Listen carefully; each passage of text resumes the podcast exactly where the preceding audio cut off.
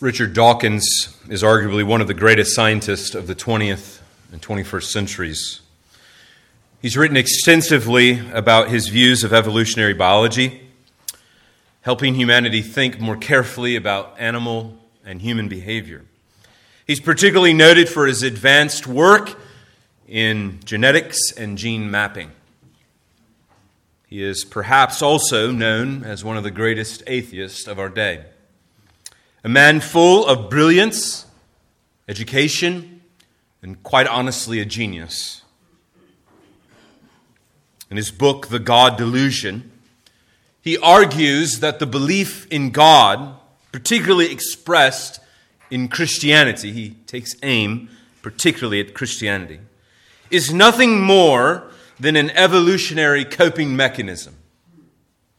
Something that was meant to help us get through our lives. He argues that this coping mechanism hurts us more than it helps us. This is why, in his book, The God Delusion, he calls the belief in God a delusion. In his book, he writes about the death of Jesus in this way. And quote, I've described atonement the central doctrine of Christianity as vicious, sadomasochistic, and repellent. We should also, he writes, dismiss it as barking mad. How can a man of such brilliance, ingenuity, and of a genius mind write something so dumb? As the God delusion. So illogical at times. Seemingly, from our perspective, so confused about what really matters in life. How could someone so brilliant have such a fatal view of life? We are born, we live, and we die with nothing Well, so is the mind of such atheists today. How can those that have such great intelligence sometimes say some of the most silly things? Well, as we think more about that, think about more carefully how one can be an unbeliever oftentimes our perspective as Christians, I think, as time goes on, we, we sort of forget how fallen we were, how broken we were, how much our minds were fully infected by sin.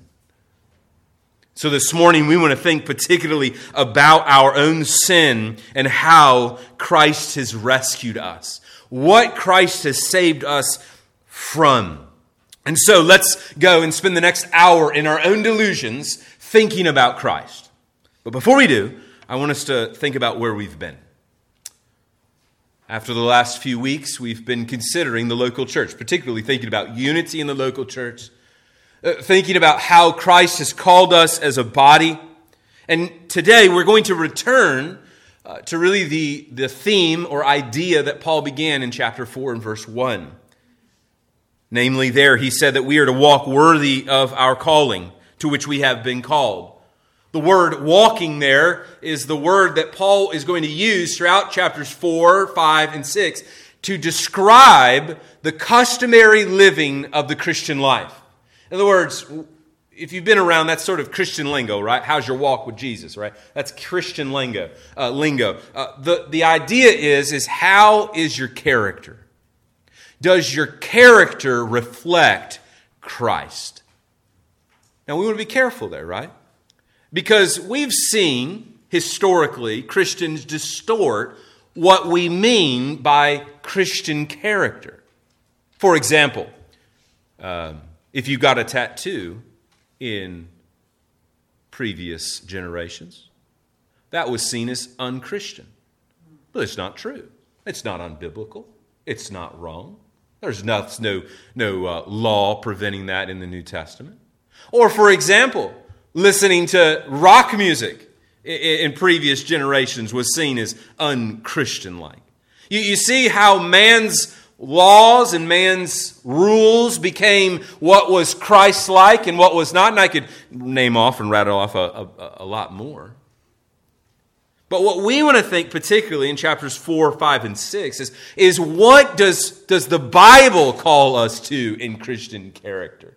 Uh, who is Christ and how are we to reflect him better in our lives? And so Paul here is pointing to Christian living, how we pursue following Christ. And so the question for you this morning and in the weeks ahead is does your life,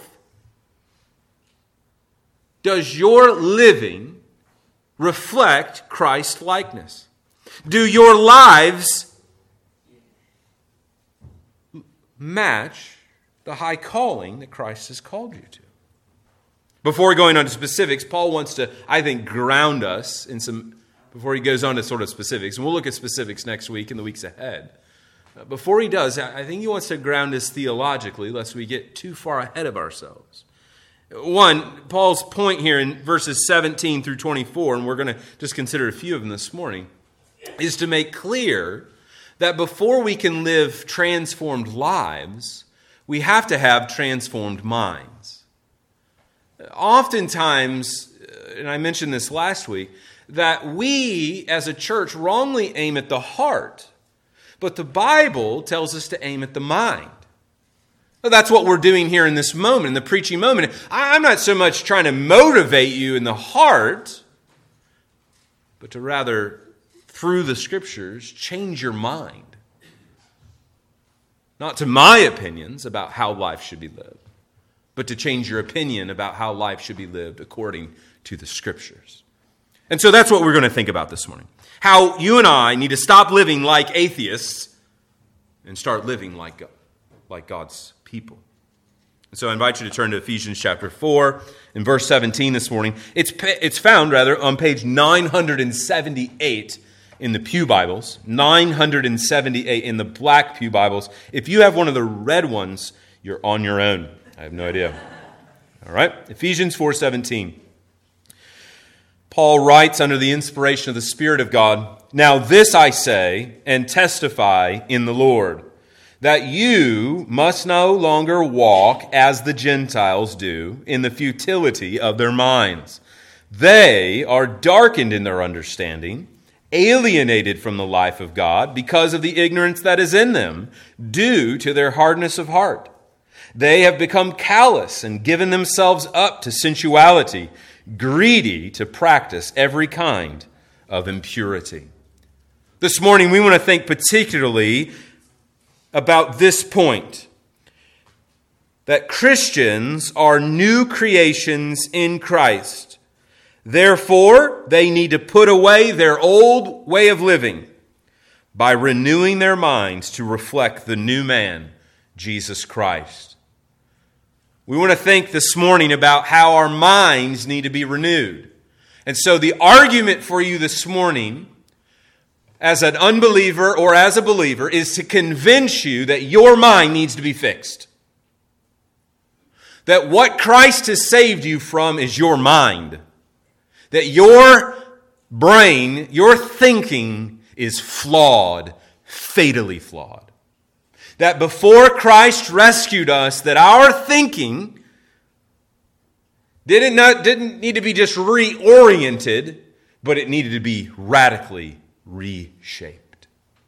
And so this morning, we want to think about how our sin, particularly our minds, have imprisoned us in sin. Now, before I get to the sort of outline of it, I want us to consider the big picture. I want, to, I want to consider the main idea of the text. So before we dive into the outline, I want you to see Paul's main exhortation. And from that, like hooks that you hang your coat on, Paul hangs three uh, words that sort of hang from this main exhortation. Verse 17, look with me there. Now, this I say and testify in the Lord that you must no longer walk. The main exhortation here is stop walking. No longer walk this way. Uh, Paul here is using, of course, that term I just defined of walking, uh, that the customary living of your life, the, the way you live. So the other translations use the word live there. Uh, no longer live as the Gentiles live. So Paul isn't telling them to stop walking, but to walk in a different way. Walk in a different way. Paul writes, Now this I say and testify in the Lord. I want you to notice first about this exhortation uh, that he says that they are to not walk as the Gentiles walk. I want you to see that Paul is making clear uh, the contrast that he's setting up. He's going to contrast the lives of the world with the lives of the believer. Notice here the foundation of his appeal. Now, this I say and testify in the Lord. He appeals to his apostolic authority. I say. He's saying, I'm saying this. You know, John Mark isn't saying this. Timothy's not saying this. I'm saying this. He's making clear that what he's about to say, you need to kind of listen up to. It's kind of like in a sermon. Here's what happens. I know, I know. You don't have to tell me. You fall asleep halfway through the sermon. And then Rod tells one of those good stories he likes to tell, right? And you wake up. You put your head up. This is what Paul is doing. He's saying, look, you might have fallen asleep with what I was just talking about, about unity in the local church. But I want to wake you back up for a minute and warn you about a danger you might be in. And so he makes a solemn charge to them. The word testify there emphatically means to warn. Uh, the New American Standard translates the passage this way I affirm together with the Lord. And so, what he's doing is saying, I am affirming this message with not only my apostolic authority, but with Jesus, right? So, he appeals to the Lordship of Christ. And, and just a side note, when you see Paul used interchangeable words, Paul isn't, doesn't have like favorite names for Jesus. Like he, he's not like Jesus, and then sometimes he calls him by his nickname Christ, and then sometimes by his other nickname Lord. But rather, he is making a theological point when he uses that word Lord. There's a reason why Paul says Lord and not Jesus. He says, I want you to understand that this charge comes from the Lord and his lordship, from the king that we sang about earlier. And that is, you're to behave this certain way because the boss told you to. And so there's no wiggle room in the text. Paul is emphatically clear that if you do not abandon your formal way, you will die. Paul is clarifying the wheat from the chaff. Paul is making clear who's in and who's out, so that all those that are gathered in Ephesus could know in that gathering who are the true followers of Jesus and who are not. And we do the same here. We practice a thing called church membership. We practice a thing that only those who have repented and believed, who are regenerate, who live a life that exemplifies Christ, can be members of the local church. And we will remove anyone who lives contrary to Scripture. Not because we don't love them, but because we want to be clear with them that if you don't follow Jesus, you die. You die. Paul will use similar language here, similar argument, this sort of imploring argument, this very strong argument in chapter 5 and verse 5. Just look there very quickly with me. Look at this very, I mean, you want to think about something this morning. You want to go home just sort of meditating in, with the fear of God. Chapter 5, verse 5 is the verse. For you may be sure of this, right? There's that emphatic statement again. You better be, you better be clear about one thing, he says that everyone who is sexually immoral or impure or who is covetous, that is, an idolater, has no inheritance in the kingdom of Christ and God. Let no one deceive you with empty words, for because of these things the wrath of God comes upon the sons of disobedience. He says, I want you to be clear.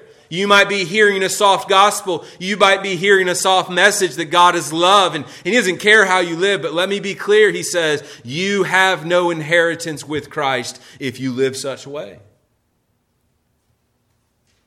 I want you to see, I want you to back at our verse in verse 17. I want you to notice, secondly, who they were to stop living like. Paul writes, Stop living like Gentiles do. Stop living like the Gentiles. Now, as you think about the, the message for a minute, you, you got to stop and I think pause. Wait a minute. What do you mean, stop living like Gentiles? We're Gentiles, Paul. What do you mean? We're to stop living like Gentiles. We are Gentiles. You're a Jew, we're a Gentile. Now, Paul's point here, I think, is twofold. It's kind of dualistic. Number one, I think first, in the clear reading of the text, it is this. He's not comparing Jews and Gentiles as he did in chapter 2, but rather he's comparing believers and unbelievers. He's essentially saying, stop living like unbelievers. Now, many modern evangelical translations translate the passage this way, uh, but many don't. And here's why for the second reason. I want you to get this. Why don't modern evangelical translations translate the word unbeliever? Because it would miss, I think, the even greater point. He is saying to them, in the context of this, of this paragraph, stop living like you used to. Stop. That's not who you are anymore. You're not a Gentile anymore. You're a new creation in Christ. The old is gone. Behold, the new has come. That was the whole argument of chapter 2. Chapter 2 was Jew and Gentile. There's no longer Jews and Gentiles. There's one man, new man in Christ, right? That was the whole argument of chapter 2. And he kind of fleshes that out in application. It says, stop living like you used to. That's not you anymore. You are new in Christ. And in light of that, he wants to, I think, paint us a very vivid picture of life without God. He wants to hold up. Now, now to be clear, all of these readers that would have been reading this text and hearing this text read in the church in Ephesus, they would have remembered, just as you remember today, how you used to live. They would have known that they used to spend their time down at the temple they would have remembered all those sacrifices to idols. They would have remembered worshiping the great Artemis. They would have remembered all of those things.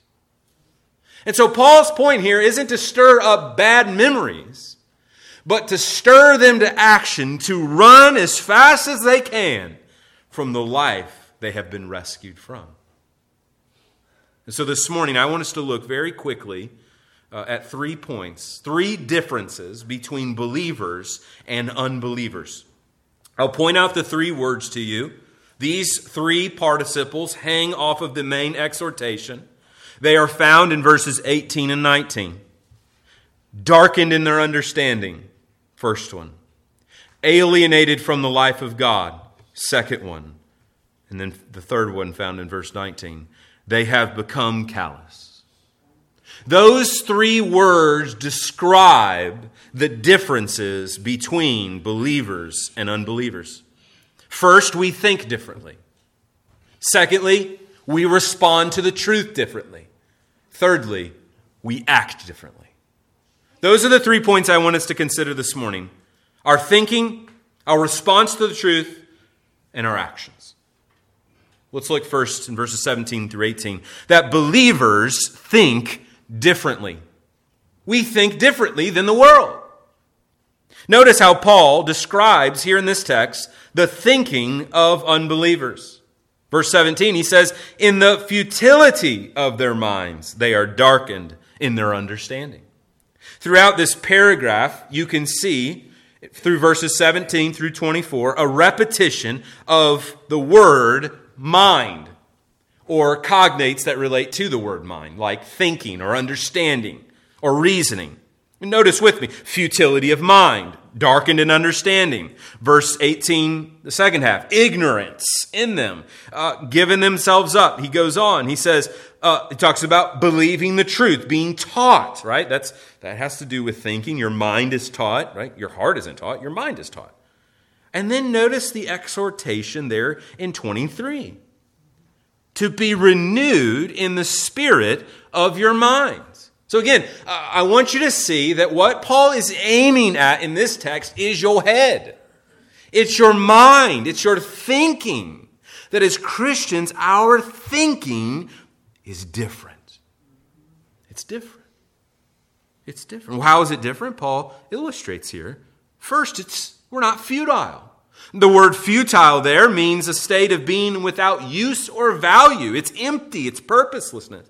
The New Living Translation says it this way hopelessly confused. Doesn't that describe our world? I mean, if you just take a moment and read the headlines tomorrow morning, hopelessly confused. We can't figure out what's a girl and what's a boy. Uh, we can't figure out what marriage is. We can't figure out basic things in our society. We are hopelessly confused. This word is the same word that we heard Pastor Rod preach a few weeks ago, the word vanity. It's exactly what it means vanity. It is a, it is a total attitude about life that is worthless. It's a worthless mind. In Romans chapter 1, verse 21, Paul says this about the human mind. For although they knew God, they did not honor him as God or give thanks to him, but they became futile in their thinking, and their foolish hearts were darkened. They have, he says, a debased mind. So, our fundamental problem this morning is our head. Our mind is infected with sin, it is broken and beyond repair. This is why we need a new head. We need Christ because we need new minds, renewed minds.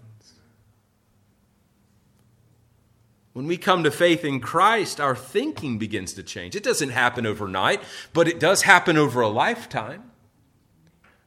We begin to think more maturely, not because we're older, but because Jesus is changing the way we see the world, the way we view things.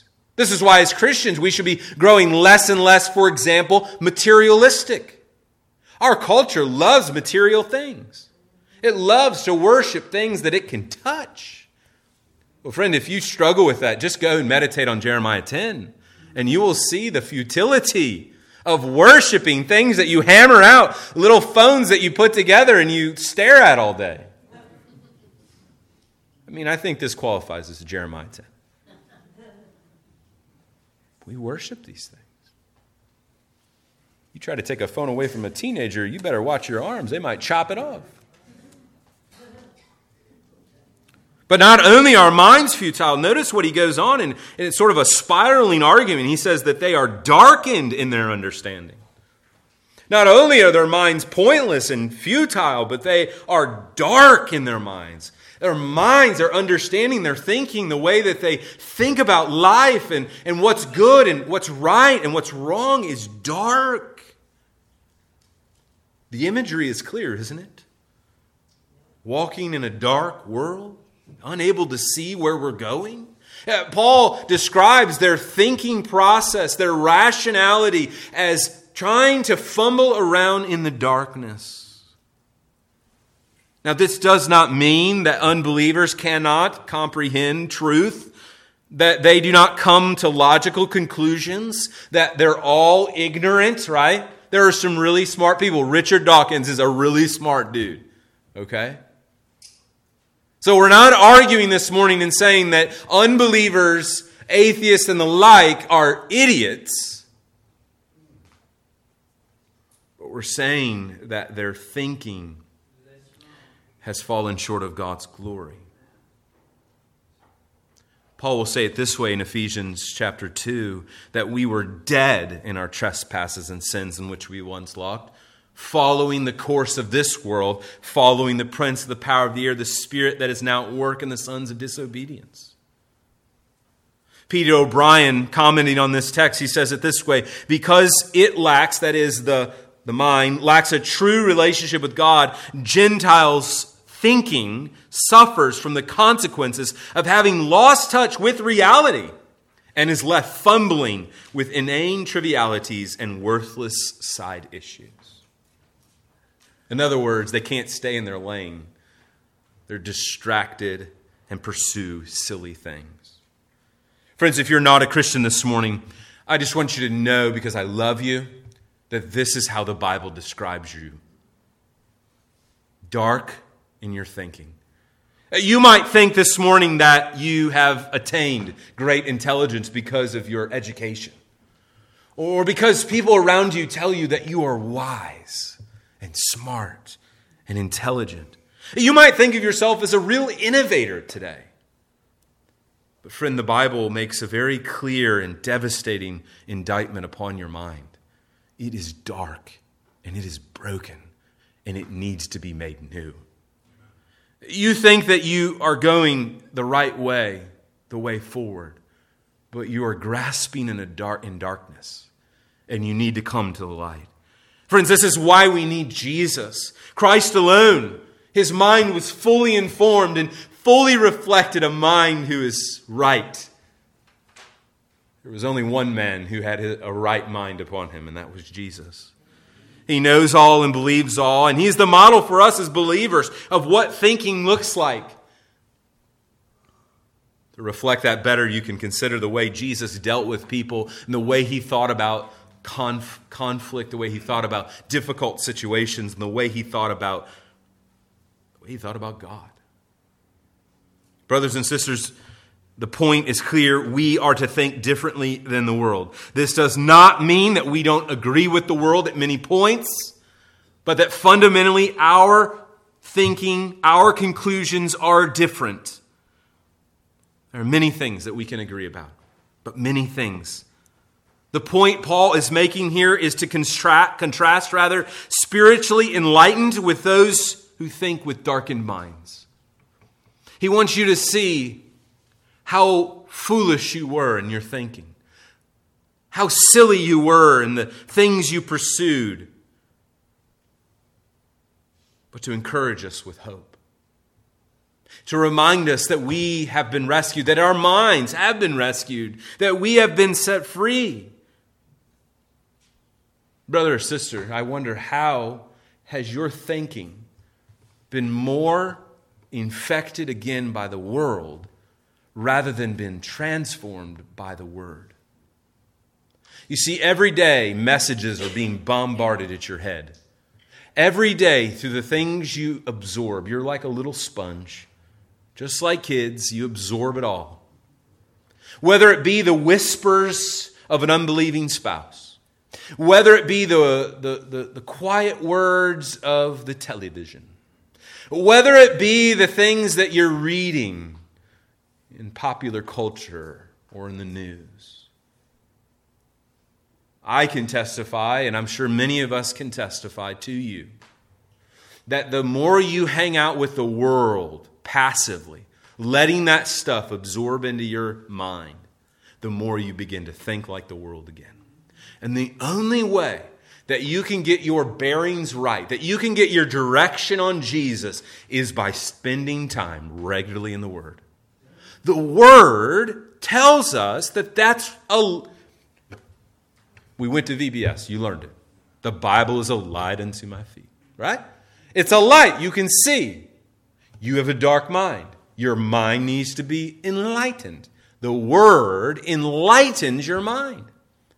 It reminds you, for example, picking on materialism, that you don't deserve everything, you don't need everything. What's the Bible say? It says, the Father will give you everything you need. You don't need to worry about those things. Those are clarifying times. As a church, how is our thinking? How do we think more like the world in terms of church growth? Do we want to run a church like a business? Brother, that's sad, sad worldly thinking. How do we look at problems as a congregation? How do we look at challenges? How do we look at trials and pain and sorrow? Do we think about them in worldly ways or in biblical ways? Are trials something to be avoided? Are trials just something to get through? Well, friend, that's the way the world thinks. The trials are meant to endure because trials teach you to love Jesus more. This is how our mind needs to be renewed by pointing us to God's wisdom and not to, to man's. And so, as Christians, our thinking distinguishes us from unbelievers. Our minds are being renewed day by day through the Word of Christ. But not only is our thinking differently, Paul points us to another difference, namely how we respond to the truth. It's one thing to know the truth of the Bible. It's one thing to sort of rattle off a bunch of truths about God. I know some of us may be really good at that. You, you can quote chapter and verse about Abraham, Isaac, and Jacob. But the question is, is how do you respond to that truth? You understand that there are secular scholars that know the Bible better than many of us. But they do not know the God of the Bible. And so, as Christians, we respond to the truth about God differently. That's Paul's point here in chapter uh, 4, verse 18. Look there with me again. Verse 18. He continues, alienated. We, we could add the, the, the pronoun they. They, that is the unbelievers, are alienated from the life of God because of the ignorance that's in them due to their hardness of heart. The main idea here is alienated from God. Paul returns to a familiar theme to us, right? Back to chapter 2. Back to chapter 2 in verse uh, verse 11, he says, Therefore, remember at one time, you Gentiles in the flesh, called the uncircumcision by what is called the circumcision, which is made in the flesh by hand. Remember that at one time, you were separated from Christ, alienated from the commonwealth of Israel, and strangers to the covenants of promise, having no hope and without God in the world. So Paul returns to this theme of alienation. Before God rescued us, we were alienated from God. We were estranged from life from God. And the aspect of the verbal idea that Paul has here about alienated has sort of a perfect tense. It, it's, it's not that, that you were, but that you are still alienated apart from Christ. It's a sort of abiding position, abiding state for the unbelievers. Unbelievers are alienated from the life of God. They are estranged from God's blessings. And they continue in a state of separation. Paul will make a similar point in, Colossians chapter 1 verse 21. He writes, And you who were once alienated and hostile in mind, doing evil deeds. He says that's who you once were. You were alienated. Now, now why would Paul make such a point? Well, I think that it's clear. So often, as Christians, we are tempted to look at the world, to look at apparent successes of the world, and say and conclude from that that if I just act like the world, I will also be blessed. Friends, this is the syndrome that the nation of Israel had. This was their primary issue. They wanted to be more like Canaanites than Israelites. They wanted to be more like the cosmopolitan world that they lived in than being faithful servants of God. And what happened? God, by His grace, gave them over to it. Here, you want to do dumb things like murder your children? Go for it. If you want to go and sacrifice to wood and, and things made by hands, go for it. Alienated from God's life. Notice here in the text that Paul points to two reasons why they've been alienated from God. And I want to make very clear from the front end, lest I forget to say it, that all of this points to their culpability. Paul's argument here is to say that God didn't make it make you do it. Nobody made you sin. You willingly went into sin. All right? And that's true of you, believer, this morning. Before Jesus came in your life, no one forced your hand. It wasn't because your parents were really bad. It's because you wanted to sin. Now, these two reasons that he gives here in verse 18, eh, notice, notice what they mean, both of them. First, because of the ignorance that's in them, and secondly, due to their hardness of heart. Paul here isn't putting together two parallel reasons, but rather more like a spiraling effect.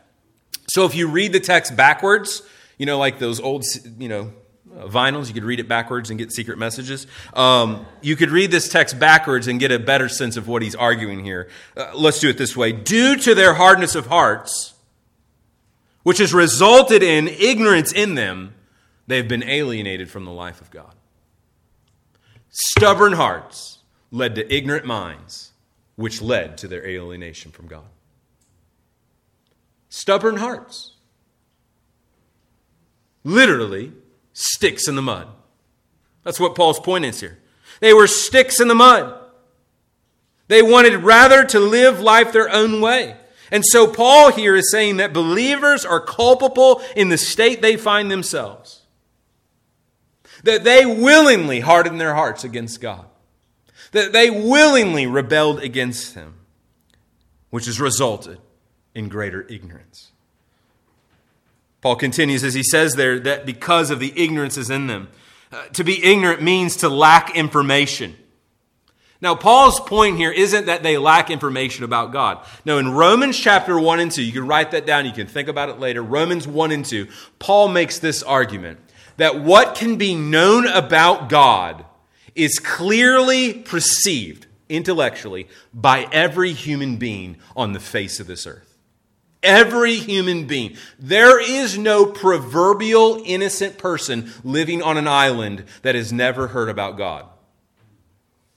The Bible is very clear in many places. Rome, uh, Romans 1 and 2, Psalm 19, we could go elsewhere, that creation reveals God to us. It tells us that there is a creator, a divine being who created us, and that we are to obey him. But what Paul argues back in Romans 1 and 2 is that though God could be clearly perceived, that man willingly ignored it. Right? It's like driving down the road and you see the, the stop sign. It says stop, but you cruise on through it. Now, you wouldn't say that you didn't know how to read. You know how to read. It says stop. That means stop. But you willingly ignored it. That's what ignorance is, right? It's to know the truth, but ignore it. And so, in that argument, Paul says that, that they suppress the truth so that they find themselves in a state of ignorance. So, it's not a lack of knowledge, but a willful ignorance of things of God. Unbelievers are well informed about God, but yet willingly choose to live in disobedience. Peter O'Brien, in his commentary on the text, helpfully writes Knowledge has to do with an obedient and grateful response of the whole person, not simply intellectual assent. Likewise, ignorance is a failure to be grateful and obedient. Friends, this is why we want to be very clear about the gospel. Listen to me very clearly. The gospel and response to the gospel is not you downloading in your brain a bunch of facts about God. That's not the gospel. So you might be able to come up here and, and tell everyone God, man, Christ response. You know, that's sort of four points that we often talk about the gospel. You might know all of those and understand those, but friends, let me remind you what James says that even the demons believe in God and shudder. So, having just intellectual understanding about the facts does not save you, but trusting in those facts does. Believing that those are true and trustworthy. And so, as believers, what distinguishes us is how we respond to the truth about God. Unbelievers, they come, God, no, thank you. Believers, God, we respond positively to. However hard it may be to understand God's word, however difficult passages may be. And friends, you know, I've been reading through Judges in my devotional time, and tomorrow is Judges 18. And let me just say, I'm not looking forward to it, right? It, I mean, it's a tough passage. I mean, Judges is a messed up, but it's a messed up book. If you want to see human depravity, you just read Judges. You see human depravity on display. And it isn't Sodom and Gomorrah, it's in Israel. And that's the point. It's hard. It's hard to understand. But, the, but what distinguishes believers from unbelievers is how we respond to the truth. That we accept it as true and trustworthy. Uh, for example, if the Bible says that God will eternally punish people for their rebellion, in a literal place called hell, we believe that. And we live in fear of God because of that. How do you respond to the truth about God? Consider how our culture responds to the truth about sexual sin. How has this culture sought to redefine sin? Uh, friend, do you find it, brother, sister, do you find it embarrassing that the Bible teaches that homosexuals will go to hell? If they do not repent and believe in Jesus? Do you struggle with that? Do you wrestle knowing? Perhaps you have friends or family members that are living in, in open rebellion against God sexually. Friends, you must be clear. This text is clear. Ephesians 5 5 is clear that those who live active rebellion against God will not inherit the kingdom of. What about the adulterer? What about the drunk? Friends, how has your ethics and morality been more influenced by the world? How has your heart, as Paul says, become more hard? Hard hearted? An unwillingness to budge? A hard heart is a F. F. Bruce writes this a hard heart is the, is the progressive inability of conscience to convict them of wrong. Friend, how has your conscience been, been seared, been hardened to this world and the truth of God's Word? As Christians, we respond to the truth about God, who He is, and who we are differently than the unbelievers. Finally, here we see, thirdly, in verse 19, that as believers, we act differently. Paul's final word that he uses there in verse 19 is that they have become callous. They've become callous. The word callous is all too familiar to us, right? We have them on our hands, we have them on our feet, and perhaps we have them on our hearts.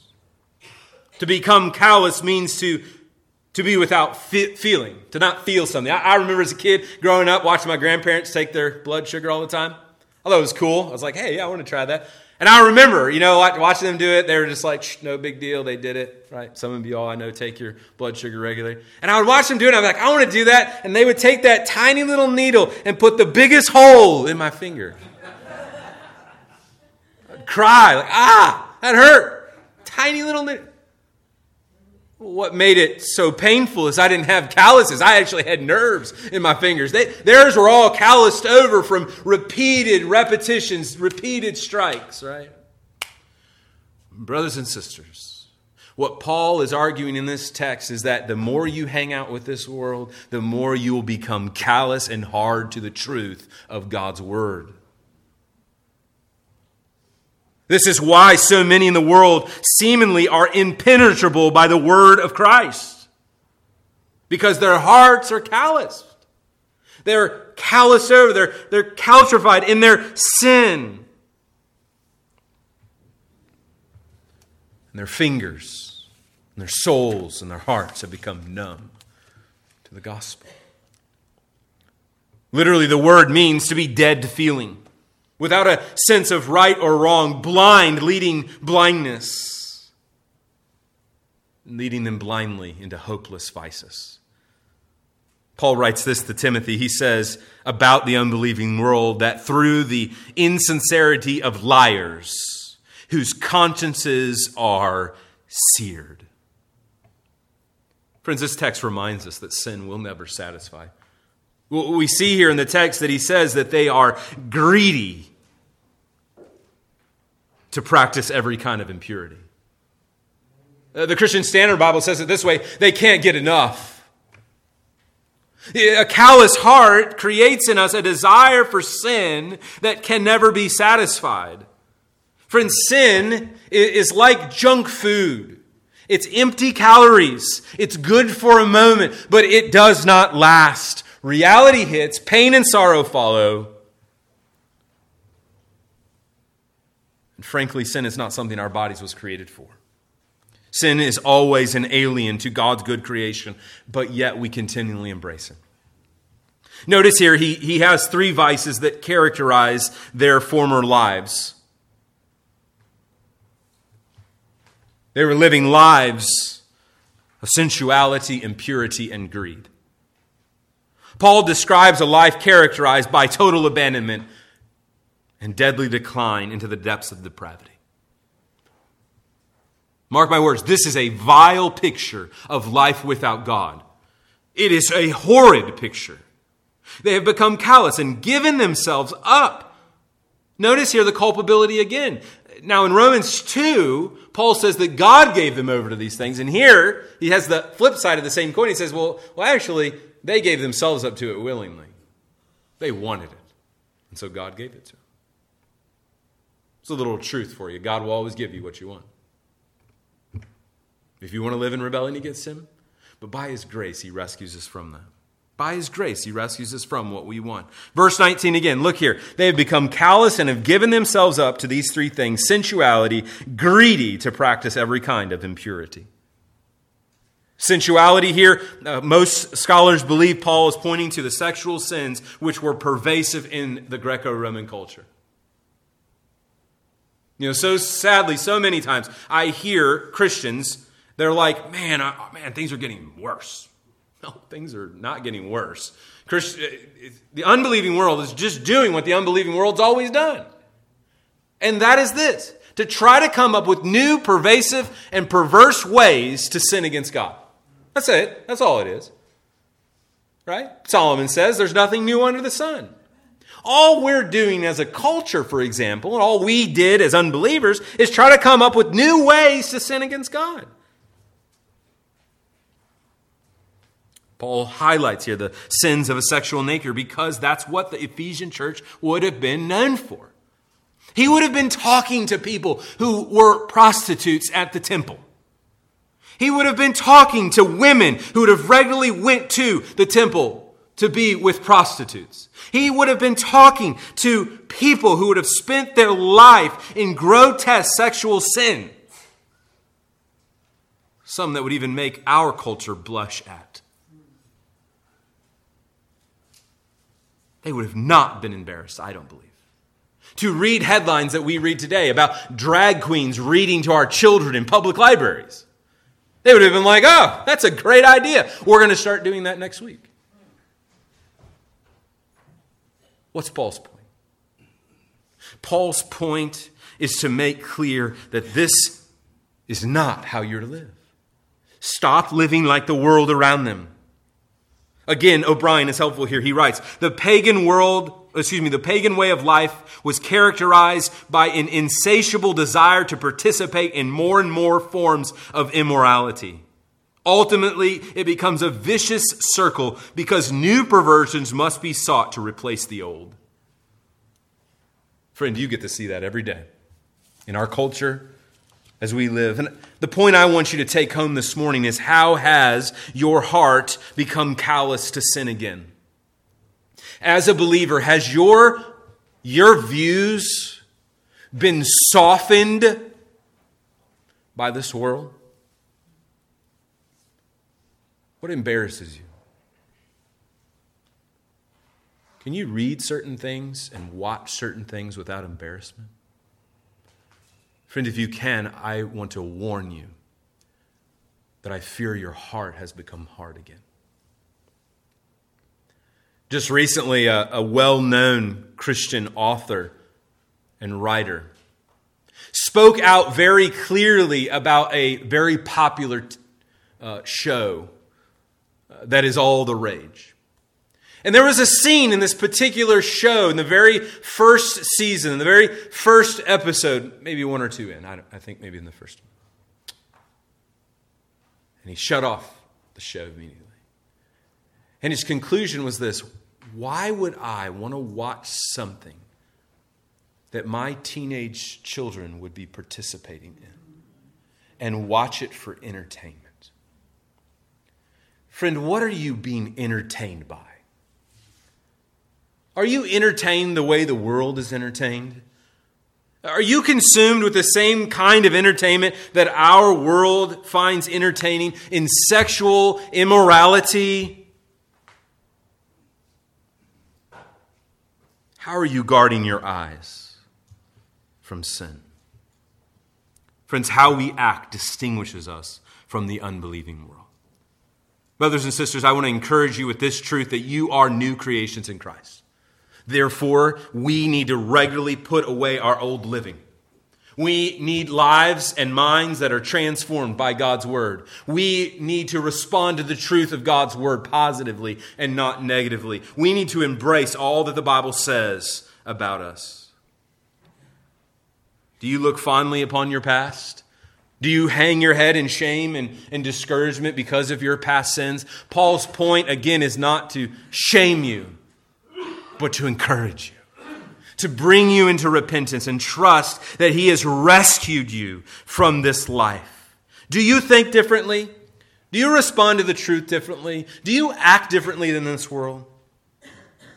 Let us remember this, these words that one pastor wrote Sin is enslaving, it is degenerative, and it is damaging. I conclude with this story. This past week, Dr. Al Mohler started his briefing again, and he had a great story that I particularly wanted to share that was fitting. He told a story about the Tour de France, and in the Tour de France, uh, which just took place last week and the weeks earlier, bicycle rides right through the countryside of France, very scenic and beautiful. He told the story about these two men that every morning, early in the morning, before the sun comes out, had to go out and uh, with white paint and paint obscene pictures and political uh, messages that had been painted overnight on the roads. Uh, through, throughout the Tour de France, there are uh, cameras above the, the, the track, uh, above the road. And, and so people would go out and write these obscene pictures on it, and they could be seen by the aerial cameras. And so, in order uh, that those don't show up, of course, on our television, uh, these men would go out and take their white paint and wash them away every morning for the three weeks the Tour de France. And he makes a very helpful conclusion from that that no amount of whitewashing will ever cover our sin. That no amount of good deeds, money given, or church attendance will ever be able to whitewash your soul. As that old song reminds us, what can wash away our sin but the blood of Jesus? Friend, this morning, if you are in despair because Paul has described your life, well, friend, let me encourage you to repent and believe in Christ, and He will this moment wash away all your sin. Let's pray. Father, we thank you for the grace that we have received in Christ. And as we gather around the table of the Lord this morning, we are particularly thankful that we know that the blood has washed away our sin, that the life of Christ was for our life, that his death was the death we deserved, that we might have new life in him. Lord, as we celebrate together the table of the Lord, may we be reminded of what we've been rescued from, from life to death, and it is our life to live. In Christ's name we pray. Amen. Well, as our ushers come forward to begin to prepare us for communion, I want to just give us a number of, uh, of instructions for communion, uh, namely, who is this supper for? Um, and, and I want you to pay particularly important to these instructions because they matter eternally on Judgment Day. The Bible is clear that the Lord's Supper is meant to be eaten by believers, those whom have repented of their sins and trusted in Jesus. So, if you rightly understand the same gospel that you heard preached this morning, and you've believed in Christ, you understand yourself to be a Christian, and you've been baptized as a Christian, upon your profession of faith, someone baptized you, a church, then you are welcome to participate in this. Now, you may not be a member of our church. That's okay. But you need to be a believer who has been baptized. Secondly, Paul warned the church in Corinth of eating in an unworthy manner. That is, living in unrepentant sin and thinking that you're a Christian. It's a dangerous place to be. To think one is a believer but yet be in unrepentant, persistent sin. And so, if that describes you this morning, I would encourage you, for the sake of your eternal soul, to let the plate pass. No one will judge you, no one will think less of you. We will be all the more encouraged. If you do not understand yourself to be a Christian this morning, if you're still trying to figure things out, let me commend you to not partake of the supper it, the Lord's Supper is not a means of grace. Which, what that means is, is that by eating the bread and drinking the cup, it does not make you a Christian. And if that logic follows, then not taking it doesn't make you an unchristian, all right? So it doesn't do any. Right? This is a remembrance of the life, death, and burial of Christ and our shared unity together. With those instructions in mind, let's pray. Father, we thank you for the grace of God that we have received in Christ. As we are about to read our church covenant and be reminded of the commitments that we have for one another, to honor you through serving this body because we have been purchased by the blood of the Lamb. Help us, Father, to have a clear sense of unity among us as demonstrated in the common bread and the common cup. We pray this in Christ's name. Amen.